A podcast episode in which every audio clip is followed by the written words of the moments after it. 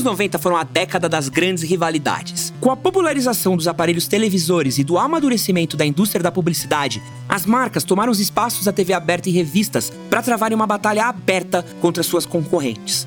Nos refrigerantes, era Pepsi contra Coca-Cola. Nos computadores, Apple contra Microsoft. Nos quadrinhos, Marvel vs DC. Na cerveja, Antártica contra Brahma. No domingo, Faustão contra Gugu. Porém, a batalha que mais marcou os jovens dos anos 90 foi travada nos videogames. E não, não estou falando de Mortal Kombat. Mas sim da SEGA contra a Nintendo. What Nintendo é Nintendo ou nada.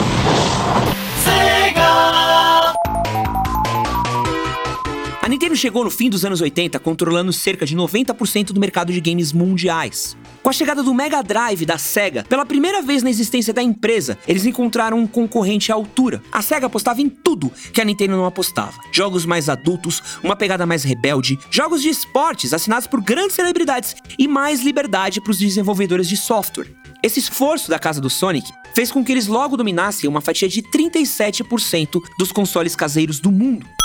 Perdendo seu controle de mercado, a casa do Mario resolveu buscar parceria com outras empresas para tentar retomar a liderança absoluta no mercado de videogames. A parceira escolhida, a Sony.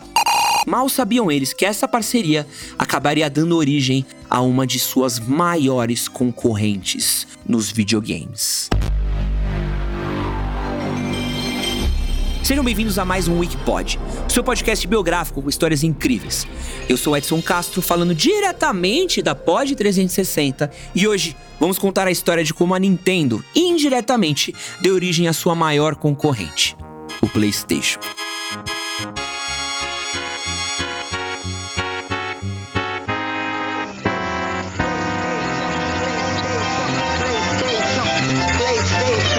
Mamma mia!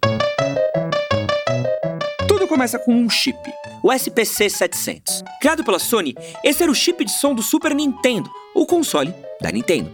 E essa foi a primeira entrada da Sony no mercado de games. Empolgada com o crescimento do mercado de jogos, a Sony queria porque queria uma fatia desse business. Mas a primeira tentativa dela de entrar nesse mercado não foi com a Nintendo, mas sim com a Sega. Sega! A Sega da América.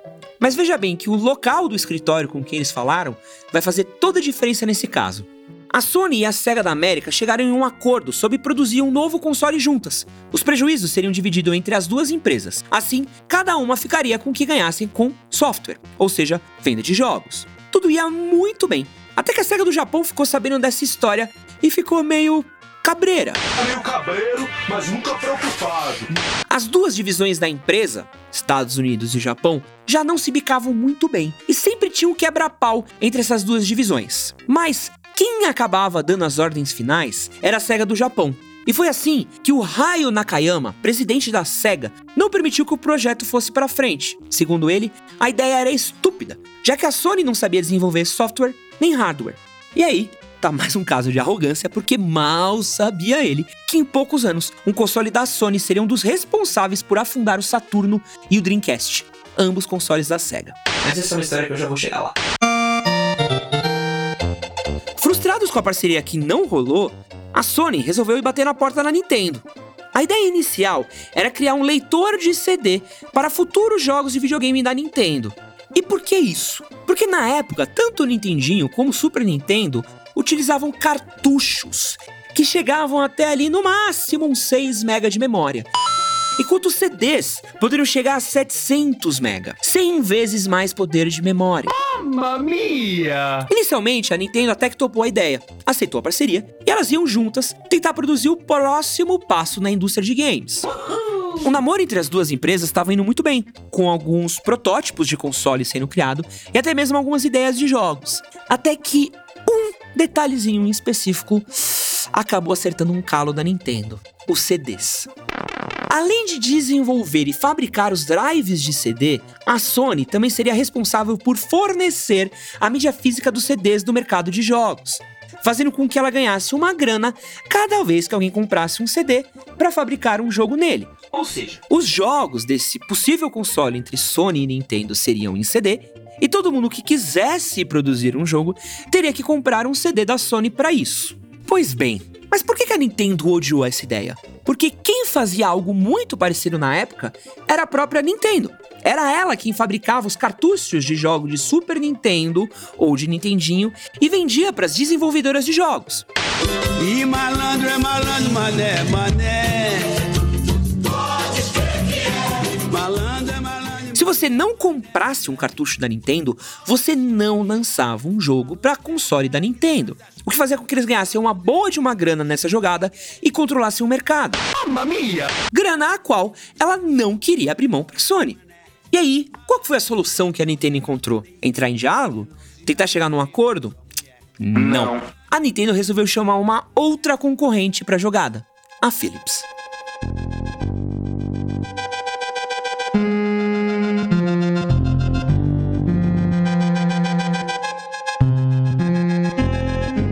Por baixo dos panos e na calada da noite, a Nintendo criou um drive de software junto com a Philips uma das maiores concorrentes da Sony. Mas a coisa ficou feia mesmo em 1991, quando a Sony anunciou em uma feira de eletrônicos o protótipo de drive de CDs para o Super NES e um novo console que eles gostariam de lançar, chamado Nintendo PlayStation, capaz de ler cartuchos e CDs. E como sempre, o traído é o último a saber. E pouco tempo depois, Hiroshi Yamauchi, presidente da Nintendo, anunciou que um contrato tinha sido fechado com a Philips e que a Sony não tinha mais nada a ver com a Nintendo.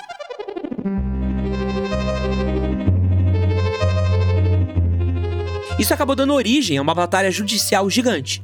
Não só porque a Sony ainda gostaria de lançar um console, como a Nintendo ainda pretendia continuar usando os chips de som da Sony. No fim, não houve vitória de nenhum dos lados. Porém, quem perdeu moralmente foi a Nintendo. No Japão, manter as honras e as raízes nacionais são fatores levados muito a sério. Ainda mais se você levar em consideração o começo dos anos 90. Essa traição jogou uma mancha no legado da Nintendo que viria a custar muito caro para eles no futuro.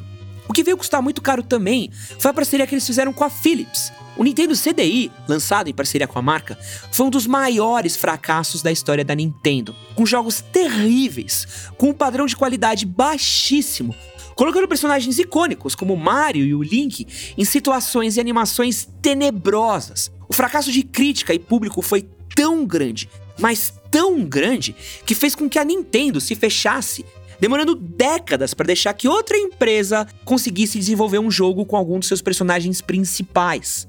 A Nintendo literalmente ficou traumatizada com o que a Philips fez. Enquanto a Nintendo tomava uma surra em sua parceria com a Philips, a Sony trabalhava na força do ódio. Mas aí, bota ódio nisso aqui, de várias partes, vai entender. Durante os anos 80, em que imperava sozinha na indústria de games, a Nintendo criou rusgas com diversas empresas. E os motivos para essas empresas odiarem a Nintendo não faltavam. O controle de qualidade da Nintendo tornava muito difícil lançar jogos para os consoles dela. Além disso, o preço de cada cartucho para lançar um jogo era muito caro. Não bastasse o preço caro, a Nintendo ainda controlava quantos cartuchos cada empresa poderia ter acesso. Como é que é? Ou seja, mesmo que seu jogo fizesse muito sucesso, você podia não ter cartuchos suficientes para continuar vendendo ele no mercado. Esse era um jeito da Nintendo garantir que os jogos que sempre estavam disponíveis eram apenas os dela. Sobravam Marios nas prateleiras e faltavam jogos de outras empresas. A Sony, que tava puta da cara, foi atrás de outras empresas que estavam puta da cara com a Nintendo e fechou impressionantes 350 parcerias de licenciamento de jogos. Como isso? Não só a Sony era muito mais flexível com a produção de CDs, cada empresa comprava quantos CDs queriam, como ela deixava bem mais livre a produção dos jogos. A Sony criou um kit de desenvolvimento super simples e que rodava basicamente em qualquer computador pessoal, o que atraiu diversas empresas de software para o mercado de videogames domésticos. E o mais legal é que a própria Sony enviava seus kits de desenvolvimento para as empresas, mostrando uma cordialidade a qual a Nintendo nunca tinha praticado até então. E a gente também não pode nunca deixar de lado a cereja do bolo, que era o poder de processamento dos CDs. A Sony levou com ela grandes empresas que antes estavam presas na Nintendo, como a Square, por exemplo, que planejava ter lançado Final Fantasy VII para o Nintendo 64. Mas ao ver o poder de processamento do PlayStation, resolveu mudar de casa e acabou lançando aí um dos maiores sucessos da história dos videogames. E outra empresa que embarcou junto com a Sony foi a Konami, que mesmo tendo lançado algumas coisas ainda com a Nintendo, foi no PlayStation que fez a festa com o lançamento de clássicos como Winning Eleven, Silent Hill e o icônico Metal Gear Solid. Outro destaque da Sony era o controle. A Sony pegou a ideia dos gatilhos que ficavam em cima do controle do Super Nintendo e ampliou. Ao invés de dois, agora eram quatro: L1, R1 L2, R2. Uau! Sem contar o memory card que permitia com que cada jogador pudesse salvar seus jogos de maneira independente, sem depender das baterias dos cartuchos e levasse esse memory card para jogar em qualquer outro videogame. O que fez com que o Bomba Pet bombasse no Brasil, porque quem não jogou Bomba Pet com um timinho salvo no memory card, manja? Eu lembro que eu ia na Pro Games pegar aí os meus, meus times personalizados no memory card. Saudades Pro Games. E agora, vamos comparar tudo isso do PlayStation com o Nintendo 64, console em 3D que a Nintendo lançou nos anos 90. Ele não só ainda usava cartuchos, o que reduzia muito seu poder de processamento, como tinha um controle super estranho, era péssimo de programar e não tinha jogos, já que muitas das empresas estavam com um ranço da maneira como a Nintendo se posicionava no mercado e lidava com suas parcerias. E eu não preciso dizer que o PlayStation foi um sucesso de vendas. O console vendeu mais de 100 milhões de unidades ao redor do mundo. Seu lançamento nos Estados Unidos foi algo tão bombástico que foi acompanhado por uma apresentação de nada mais, nada menos do que o rei do pop, Michael Jackson. Depois dessa parceria que acabou não rolando, a Nintendo acabou sofrendo alguns anos em seus consoles domésticos. O Nintendo 64 foi um videogame que acabou não vendendo tão bem. O GameCube, que acabou seguindo ele, também acabou não sendo um sucesso de vendas. Ela teve que, por muito tempo, sobreviver a partir aí de venda de portáteis, que era um grande sucesso da Nintendo, Game Boy, Game Boy Color, Game Boy Advance. E foi só com a chegada do Wii que a Nintendo voltou aí ter um grande sucesso nos consoles de mesa, como a gente chama eles. A SEGA? Bem, a SEGA praticamente se matou sozinha. Na fúria de lançar consoles para competir não só com a Nintendo, como a Sony também, ela acabou emplacando um desastre atrás do outro, como foi o caso do Sega CD, o 32X e o Saturn. O que acabou sendo seu melhor videogame pós Mega Drive foi o Dreamcast. Porém, quando ele foi lançado em 1998, ele foi sufocado pelo lançamento de um outro gigante do mercado, o PlayStation 2. Mas essa história é para um outro podcast. E foi assim que, de traída, humilhada, jogada de lado, a Sony, quase uma protagonista de uma música da Maiara e da Maraísa, acabou criando não só um dos consoles mais icônicos da história dos videogames, como também acabou redefinindo os rumos de uma indústria inteira. Meu nome é Edson Castro e esse foi mais um episódio do Wikipod, aqui, diretamente da Pod 360. Valeu!